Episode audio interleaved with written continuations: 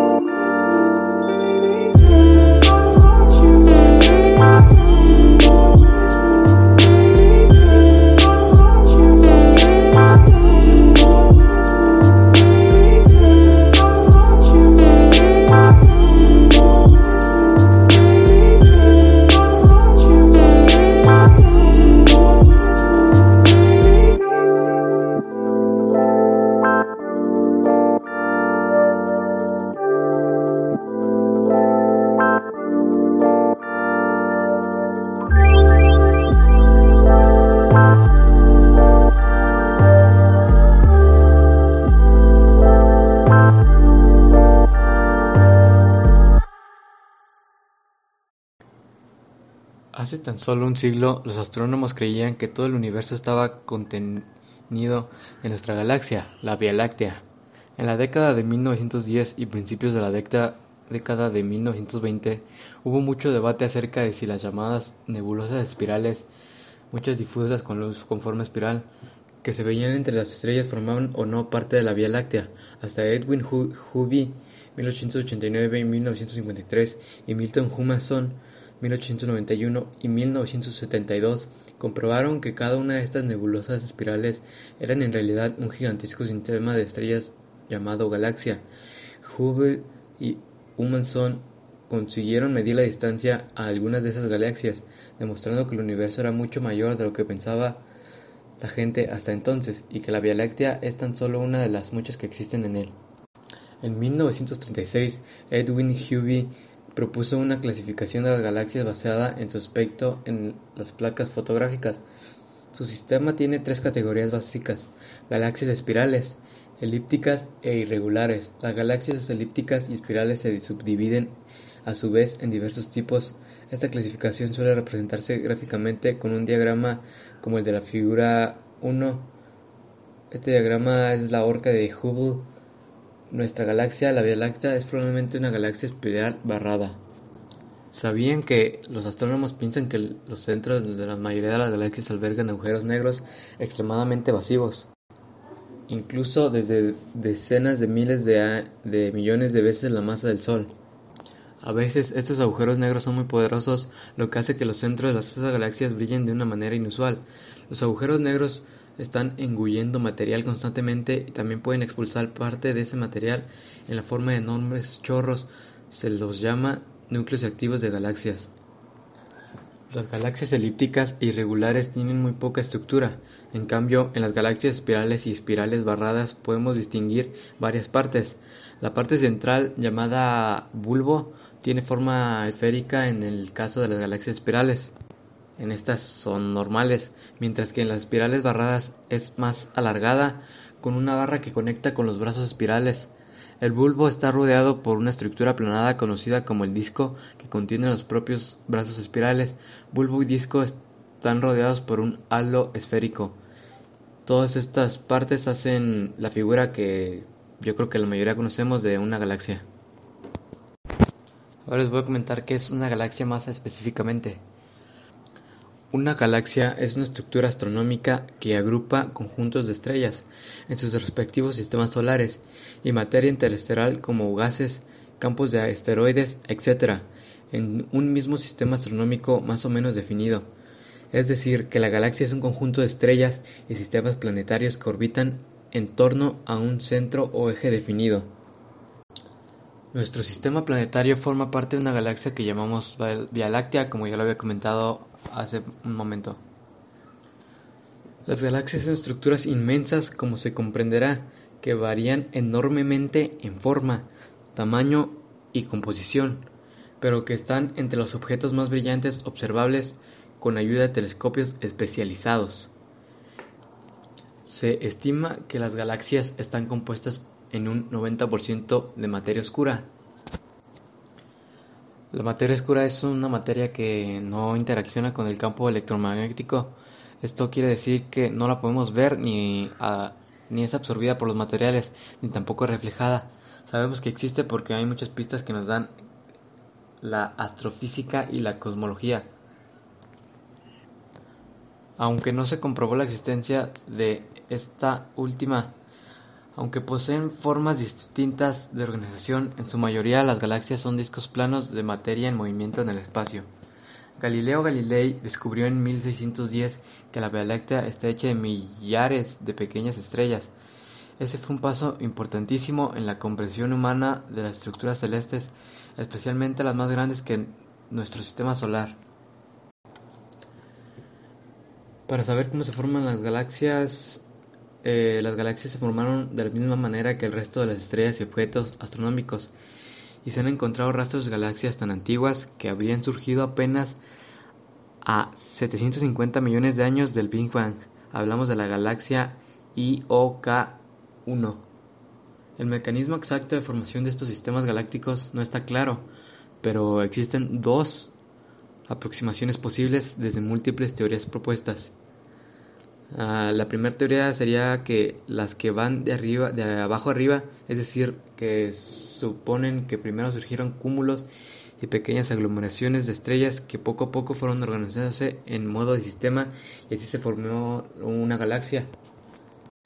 La otra que es que las de son las de arriba abajo, que por el contrario suponen que inicialmente se formaron protogalaxias como un fruto de un colapso a gran escala durante 100 mil millones de años. Las protogalaxias en la cosmología física también pueden ser denominadas como galaxia primitiva. Es una nube de gas que se forma en una galaxia.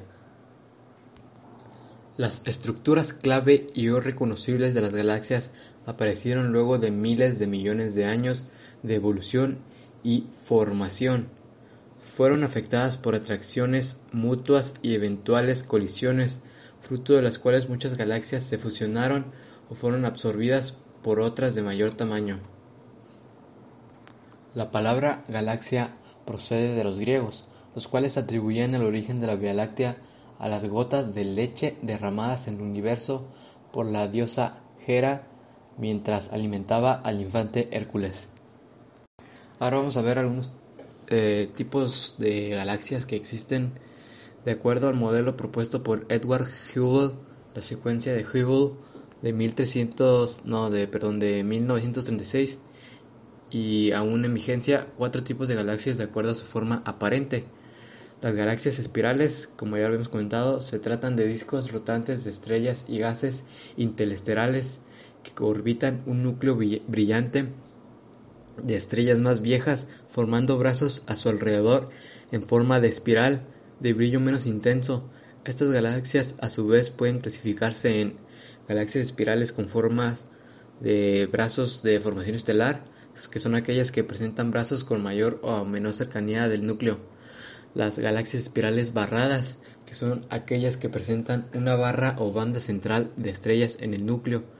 Y las galaxias espirales intermedias, que aquellas que están entre las galaxias barradas y las carentes de barra en el centro. Las galaxias elípticas es otro tipo, que son aquellas que poseen forma de elipse y que suelen nombrarse del E0 al E7, indicando con el número qué tan ovalada su forma. E0 es una esfera y E7 ya vendría siendo un disco. Suelen mostrar una poca estructura al observador y están denominadas por estrellas viejas que orbitan en torno del centro en direcciones del azar.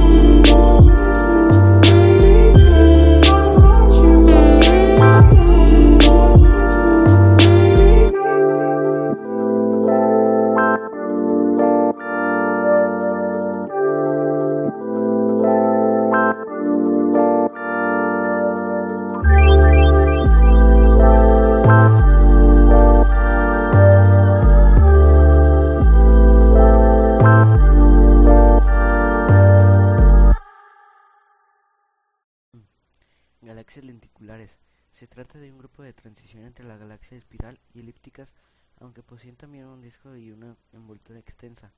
Pueden ser embarradas o no. Galaxias irregulares. Por último están las galaxias cuya forma no encaja en ninguna de las categorías previas. Pueden tener un cierto grado de estructura o ser dispersas, y esto se puede deber a que estamos en formación todavía o que son el producto de alguna colisión entre galaxias ocurrida hace mucho tiempo. ¿Cuántas galaxias existen? Se estima que según observación en el telescopio Hubble de 2016 que existen por las por lo menos 2.000 millones de galaxias en el universo observable, casi 10 veces más de lo que se pensaba antiguamente. Cúmulos de galaxias. Las galaxias que no están simplemente esparcidas en el universo, sino que suelen formar parte de estructuras de mayor tamaño conocidas como cúmulos los cuales a su vez pueden unirse y formar sus supercúmulos. Los cúmulos de galaxias constan de una jerarquía de grados entre unos, otros y gigantescas extensiones de espacio muerto vacío del Ejemplos de galaxias. Algunas de las galaxias más conocidas son la Vía Láctea. Nuestra galaxia espiral presenta un diámetro de unos 100.000 años luz y contiene alrededor de 200.000 a 400.000 millones de estrellas distintas de las cuales el Sol es apenas una de las más pequeñas ubicada a una distancia de 25.756 años luz del centro galáctico.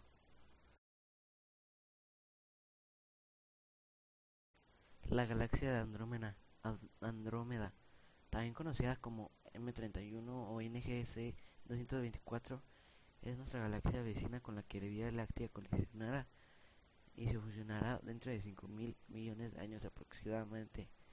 Es el objeto más lejano o visible vista desde la Tierra ubicada a 2,5 millones de luz sobre la constelación de Andrómeda y es una galaxia espiral como la nuestra. La galaxia del Triángulo, también conocida como M33 o NGC 598, se ubica en la constelación del Triángulo, a unos 2,8 millones de años luz de la Tierra. Se encuentra gravitacionalmente atraída por la galaxia de Andrómeda, con una separación de apenas 720 años luz de ella, aunque es mucho más pequeña en tamaño, apenas entre 30.000 a 40 mil millones de estrellas. ¿Qué es una galaxia? Las galaxias son acumulaciones de gas, polvo y miles de millones de estrellas y sus sistemas solares. Agrupadas y gracias a la gravedad, vivimos en un planeta llamado Tierra, que es parte de nuestro sistema solar, pero ¿dónde se encuentra nuestro sistema solar? En una, una pequeña parte de nuestra galaxia, la Vía Láctea, una galaxia es un conjunto de gases y polvo. Ah, lo siento. Vamos a repetir.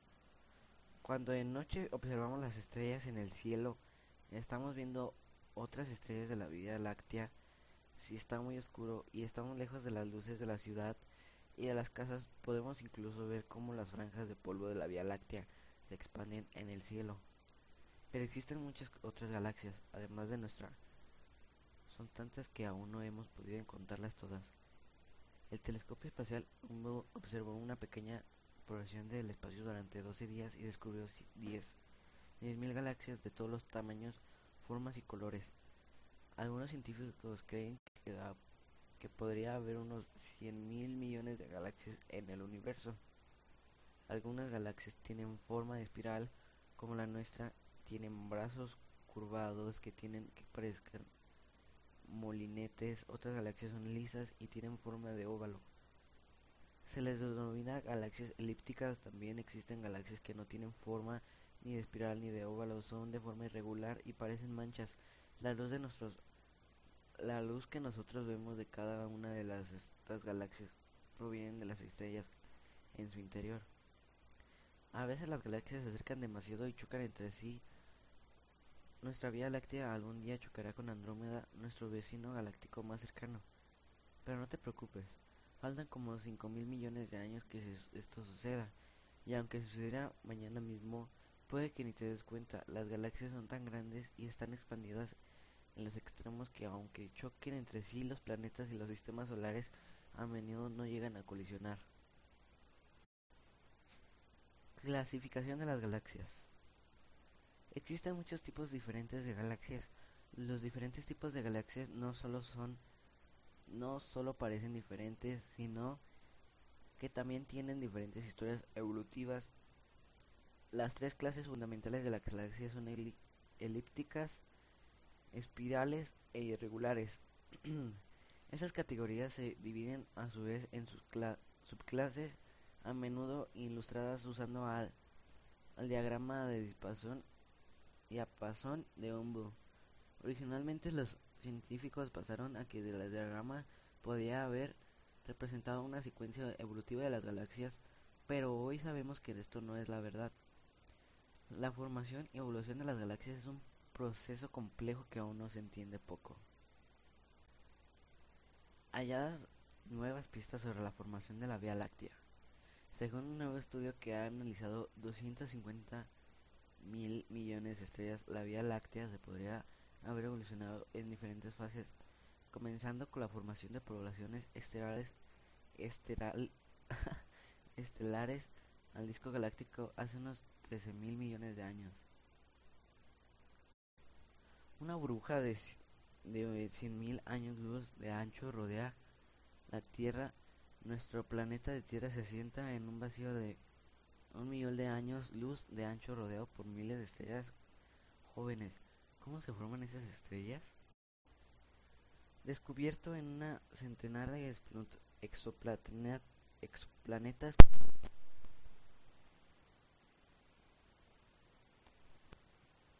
biología han observado una de las regiones de, formación estelar, estelar más cercanas y han localizado la mayor población de planetas errantes descubierta hasta la fecha.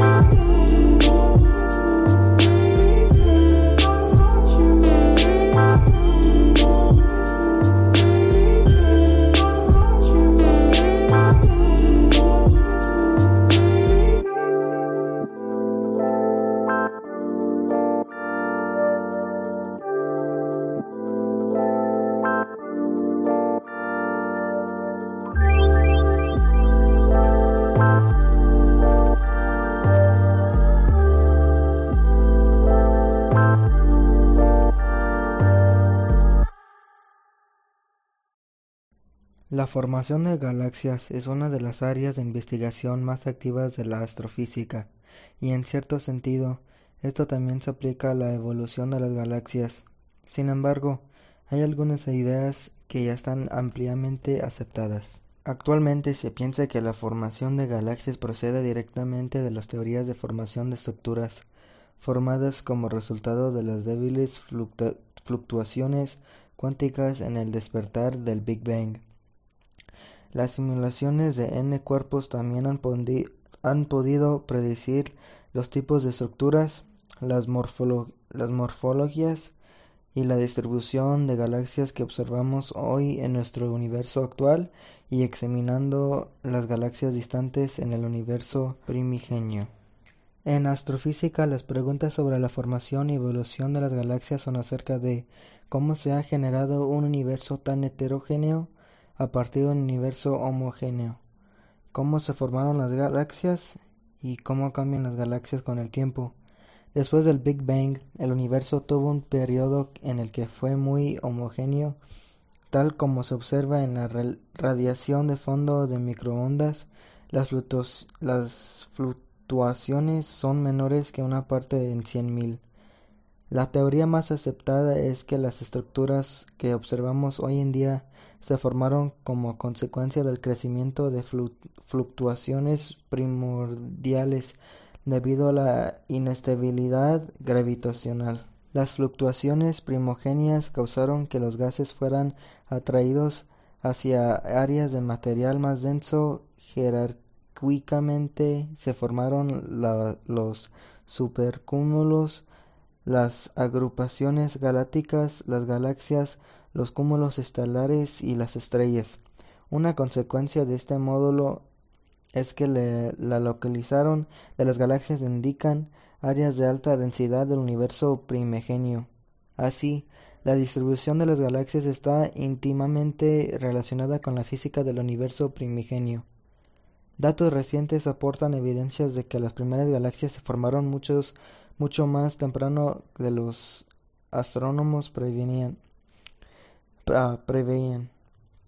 Tan solo 400 millones de años después del Big Bang, esto deja tampoco esto, esto deja poco tiempo para que las pequeñas inestabilidades primordiales crezcan lo suficiente para que las protogalaxias formen galaxias. Buena parte de los esfuerzos de investigación están centrados en los componentes de nuestra propia Vía Láctea, ya que es la galaxia más fácil de observar. Las observaciones que necesitan explicación o al menos ser compatibles en una teoría de la evolución galáctica son el disco estelar es muy fino, denso y rota. El halo estelar es grande, disperso y no rota, sin, sin, sin subestructura aparente. Las estrellas del halo son por lo general mucho más viejas y tienen una menor metalicidad que los discos estelares. Algunos astrónomos han identificado una población intermedia de estrellas llamados población 2 intermedia. Si esta es una población distinta, entonces se describirían como de baja metalicidad, viejas y orbitan muy cerca del disco. Los cúmulos globulares son en general viejos y de baja metalicidad, pero hay algunos que no tienen tan baja metalicidad con la mayoría y o que tienen estrellas más jóvenes. Algunas estrellas en los cúmulos globulares, en cada cúmulo globular todas las estrellas nacen aproximadamente al mismo tiempo. Los cúmulos globulares de órbitas más cortas tienen órbitas de baja inclinación con respecto al disco y menos excéntricas mientras que los que tienen órbitas más alejadas orbitan en cualquier inclinación y con órbitas más excéntricas. Las nubes de alta velocidad, nubes de hidrógeno neutro, llueven en la galaxia y presumiblemente lo han hecho desde el comienzo. El 11 de julio de 2007, utilizando telescopio de 10 metros Keck 2 en Mauna Kea, Richard Ellis del Instituto Tecnológico de California en Pasadena y su equipo encontraron seis galaxias con formación estelar a unos 13.200 millones de años luz y por tanto creadas cuando el universo solo tenía 500 millones de años. La primera teoría moderna de la, formación de nuestra galaxia describe un colapso monolítico simple rápido, primero formándose el halo seguido del disco otra teoría publicada en 1978 describe un proceso más gradual, primero con el colapso de pequeñas unidades que se combinan para formar componentes mayores. Una idea más reciente que es que una porción significativa del halo estelar podría provenir de los restos estelares de las galaxias enanas destruidas y cúmulos globulares que orbitaron alguna vez la Vía Láctea. El halo entonces sería un componente nuevo hecho de partes recicladas. En los últimos años se ha puesto mucha atención en la, comprensión de, los eventos de fusión entre galaxias dentro de la evolución galáctica. Los rápidos progresos tecnológicos en computación han permitido simulaciones de galaxias mucho mejores y las mejoras en las tecnologías observacionales han proporcionado muchos más datos sobre galaxias distantes experimentado eventos de fusión. Después del descubrimiento en 1994 de que nuestra propia Vía Láctea tiene una galaxia satélite que está actualmente siendo desgregada y comida por la Vía Láctea. Se piensa que este tipo de eventos pueden ser muy comunes en la evolución de las galaxias grandes. Las nubes de Magallanes son galaxias satélite de la Vía Láctea que casi seguramente compartirán, compartirán el mismo destino que el SAG La idea de una galaxia absorbedora con, con, un gran número de galaxias satélite podría explicar por qué la galaxia M31 parece tener un núcleo doble. Y con eso yo soy Perk.